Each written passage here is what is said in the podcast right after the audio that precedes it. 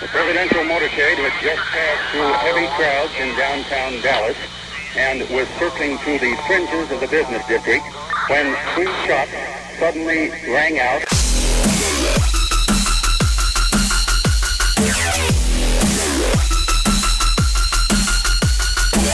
Destroying the media lies and dismantling the narratives. One story at a time. It's the Adrian Slate Show. So on the heels of the Uvalde school shooting massacre, which took the lives of several, several children, um, the gun legislation and the gun control issue has been wildly bandied about again, because these people have been looking for opportunities through Columbine, through Sandy Hook, Gabby Gifford, through, uh, you know, the shooting in uh, the church, you know, um, and South, I think it was South Carolina, uh, Parkland, and now Uvalde. They're looking for that opportunity to take it and exploit it for their gains, because they've been wanting to disarm Americans for quite some time. And so they've got this red flag law idea. Now, this is funny because they're trying to say that it doesn't violate due process. They're trying to say that, oh, yeah, your Fifth Amendment rights aren't going to be eliminated in temporarily eliminating your Second Amendment rights, because this is how they say that these red flag laws work. This is actually a meme that they put together. Listen to this. This is Jane. Jane's social media contact, Randy, posts photos of guns and cryptic messages. Jane calls the police to report the post. The police petition in court to temporarily remove Randy's guns. The police provide evidence that Randy is a danger to himself and others. The court agrees to temporarily remove Randy's weapons. Still, you don't get your day in court. You get a day in court for somebody to obtain a warrant. And that oddly sounds very similar to what they do with the FISA court, doesn't it? I mean, Donald Trump running for office, and it wasn't even him. Ben Carson's campaign, Ted Cruz's campaign, Marco Rubio's campaign, probably every Republican, their campaign was spied on, like a uh, digital Watergate, except for this time they used the actual legal apparatus of the United States and its intelligence uh, and intelligence divisions, its its justice departments, its courts to spy on their own citizens. You know, we were told, oh, the Patriot Act, don't worry about it. You know, they only unmask the foreign individuals. They don't unmask the domestic citizens that are on calls with these foreign individuals. Oh, really? Boy, they did some unmasking. They unmasked everybody. And they did so multiple times. Some people, like I think Susan Powers, was unmasking people all day. She doesn't have the ability to even do that. But they did it anyways. So they go in and they go, hey, um, we're going to say that Trump was compromised by Russians, and then we'll go to this FISA court, we'll get a warrant, and that will allow us to listen in on conversations, and then we'll do the two-hop rule. So we'll look at the conversation between the two people, and then the conversation that led to the conversation with the two people from that, and just make your way around the campaign, make your way inside the uh, the campaign team. All domestic citizens, all without any founding of compromise by Russian individuals. In fact, we found out that Hillary Clinton did all the Oppo research that they used to pretend to say that it was uh, Russian dossiers and uh, information. They, they laundered it through news organizations to make it look like it was legitimate reporting. Red flag laws are going to just, you know, not ever be abused like the FISA court. I don't buy that. And here's the thing. You can't tell me you're going to disarm me. You're not going to disarm individuals who haven't done anything wrong. Who's going to report the the social media post? You know, what? what is it? Uh, you're ultra MAGA and you love America and you don't like Joe Biden. You call him Brandon. All of a sudden you're going to get marked? No, that's not how this works. You're not going to mark us and and go after individuals like you did out there at school boards, putting them on a list, having the F B I look into them. just because they were mad that you didn't cram transgenderism and uh, C R T down our kids' throats in their school. See, we have to worry about who is going to be exploiting the system. You have to think of that every time these kind of instances come in, because they can be corrupted for a political end, and there seems to always be a corruption for a political end against one particular side. Conservatives, MAGA people. I mean, they're still rotting in a jail in D C for walking into the Capitol, being waved in by Capitol Police. They're still in the gulags. A year in, no due process, no speedy trial. Courts just shut down any petition to get them released, but they're releasing criminals all day in L A, Chicago. Attorney generals that are put into office with the support of George Soros, looking the other way on crimes, letting individuals go. And then you want us to disarm? So they finally got a proposal together, and Beth Bowman, she is with uh, she's with Image, uh, formerly with Daily Wire. She kind of went through the bill and said, currently reading through the Bipartisan Safer Communities Act, a k a the Senate gun control bill, I'll uh, the thread finds things that are kind of interesting. Pages one through eleven are all about telehealth access and Medicare services. Um, this bill would expand Medicaid. Um, they finally get to firearms on page twenty-five. It's an eighty-page bill. The bill would search juvenile records starting at age sixteen for disqualifying behavior.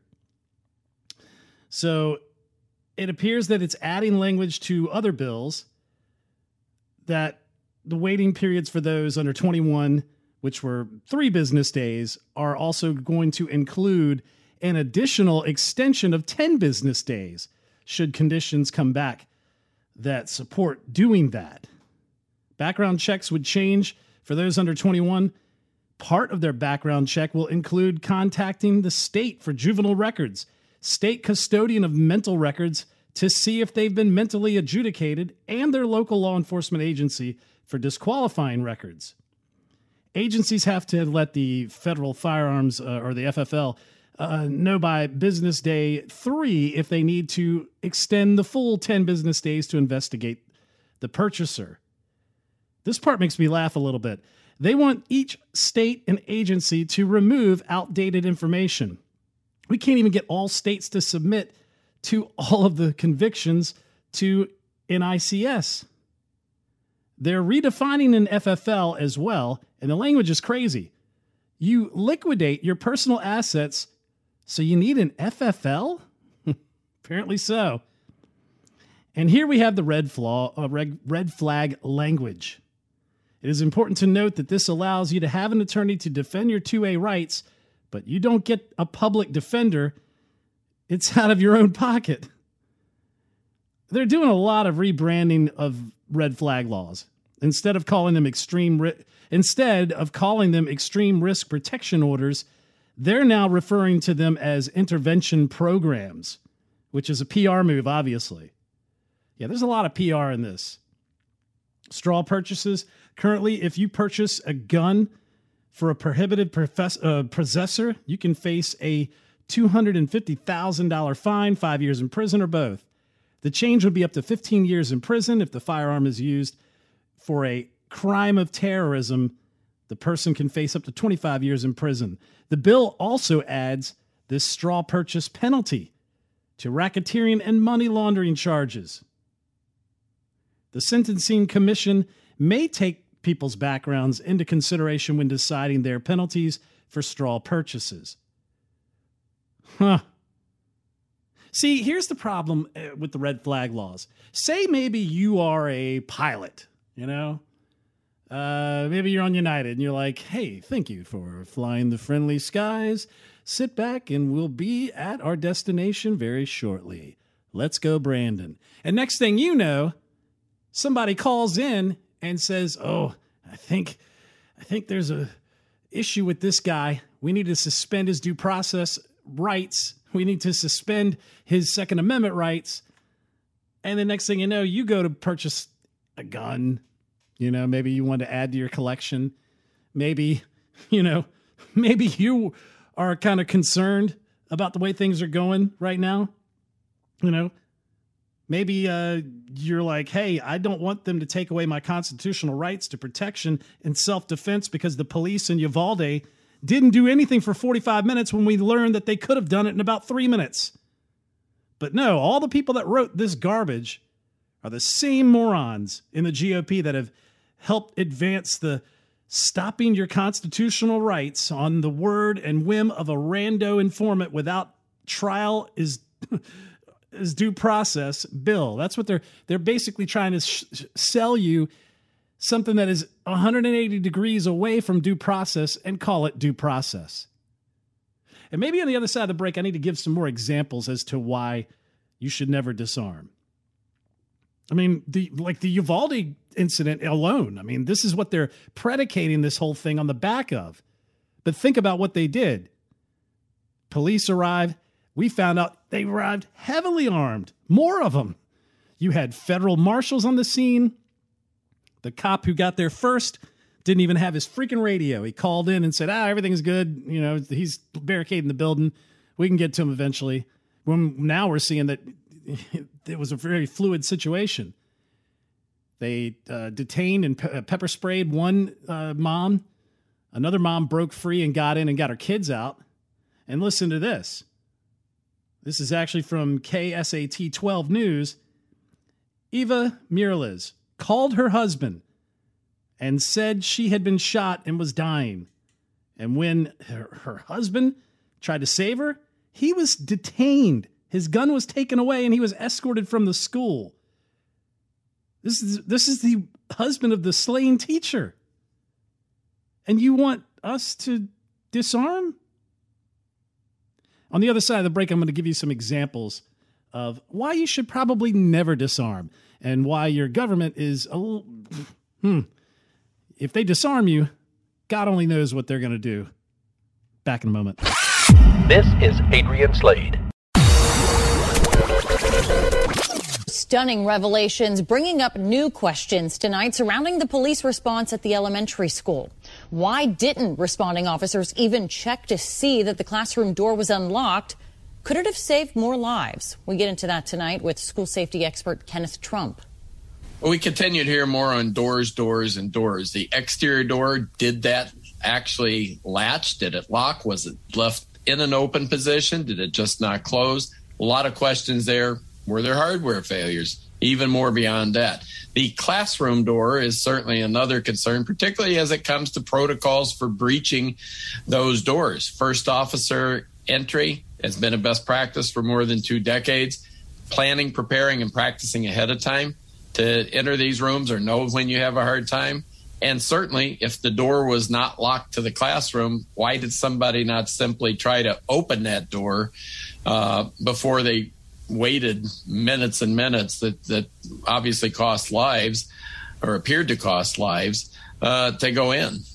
Well, in the testimony, the head of Texas State Police also called the emergency response an abject failure, which set law enforcement back a decade. Do you agree with him?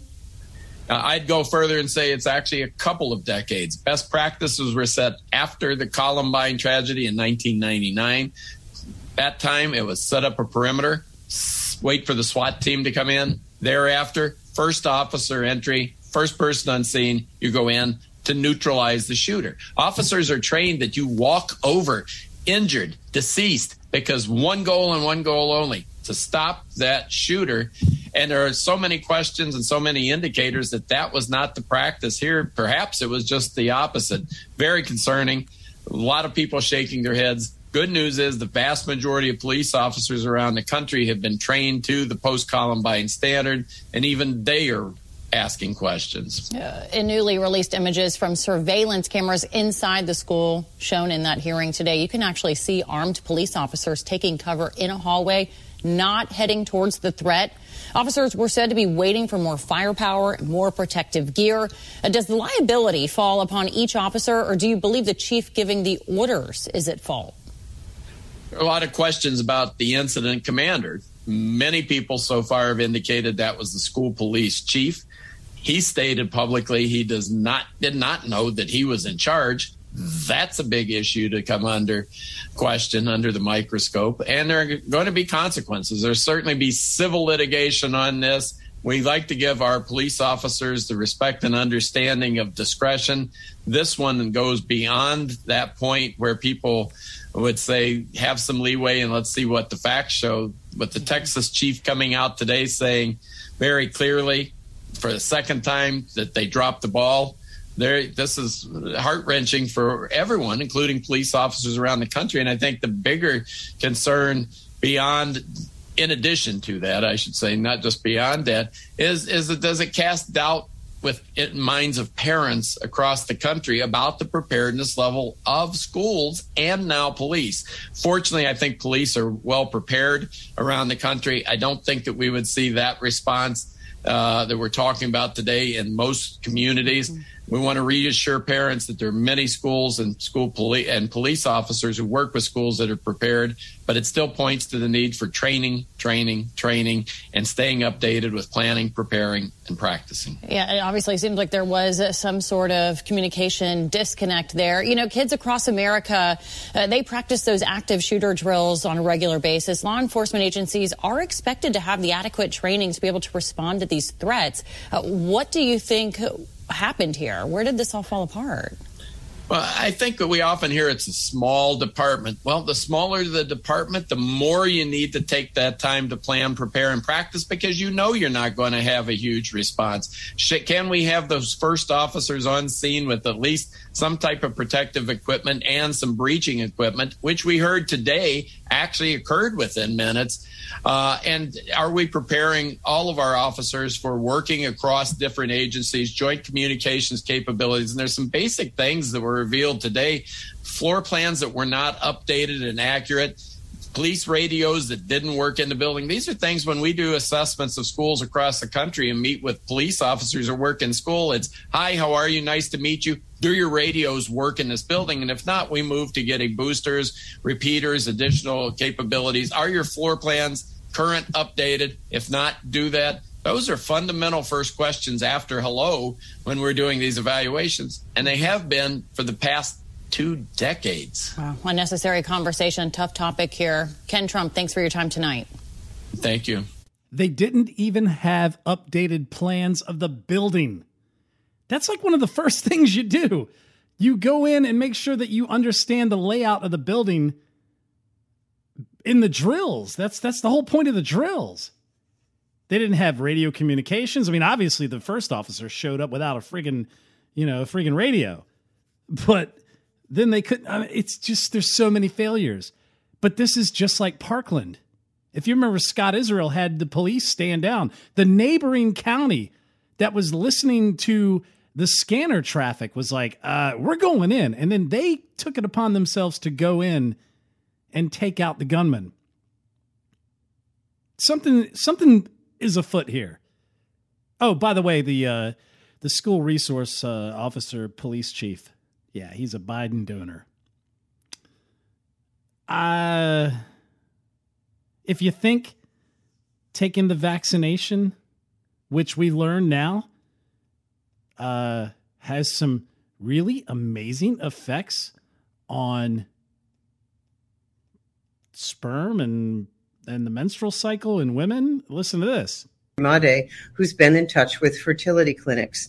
They've never seen anything like it.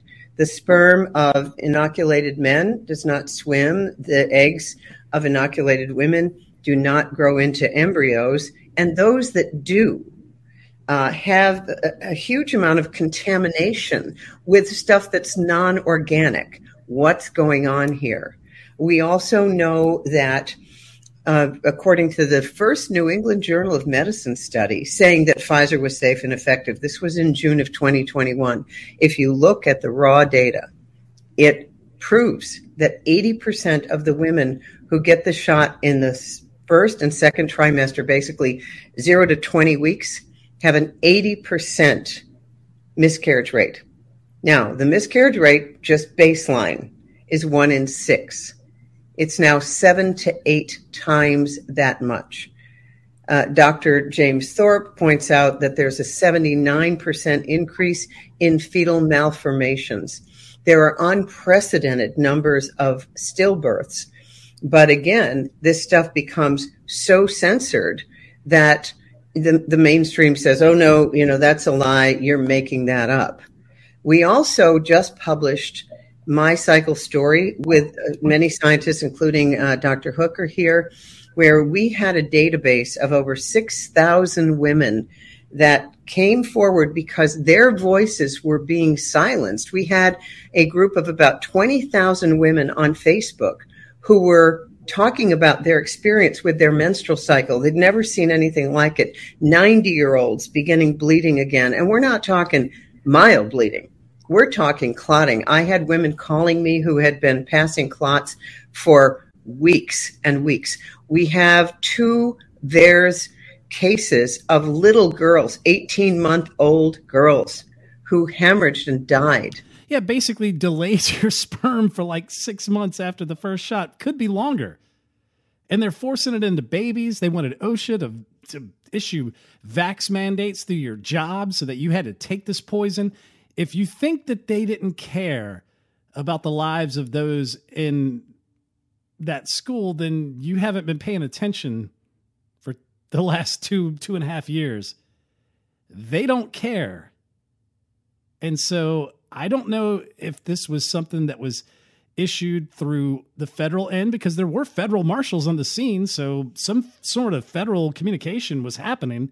I, I don't know. It, it's, it's hard for me to not be a conspiracy theorist when I see these kind of things happen, when we live through what we just lived through for the past two years, two and a half years.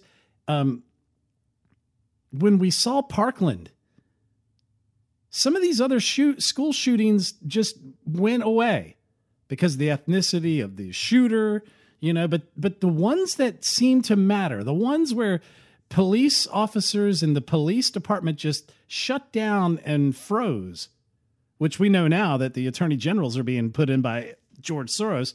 Um, they made Emma Gonzalez and David Hogg heroes and made them famous, right? They, I mean, we didn't get any fame out of, out of Uvalde, but we got a lot of crazy, bizarre police responses. And yet it's the law abiding guns, gun owners that are going to be targeted. It's going to be the person who did everything right by the book. They're going to be the ones to get targeted in this situation. And then it's going to be the John Cornyn's and the Mitt Romney's and the Lindsey Graham's that are going to be behind red flag laws and usurping due process. It's, it's just crazy, but I do want to leave you with a little bit of hope, because I thought this was amazing. And this is, like I said, how we win. My good friend Shannon Joy is the one who uh, should be credited for saying, hey, we got to fight locally. Listen to this. Carrie Lake for Arizona governor. When I'm governor, Arizona will not recognize unconstitutional gun laws in our state. We just won't do it. What are the feds going to do? Fly down here and arrest the sitting governor? Call my bluff. That's how we do it. I'm Adrian Slate. Thanks for tuning in. Check out the podcast, iTunes, SoundCloud, Stitcher, Google Play, Spreaker, TuneIn. You can also get it in the Roku channel in your streaming store. Donate to be on the show, anchor.fm slash Adrian Slate slash support, or call to be on the show, one nine two nine.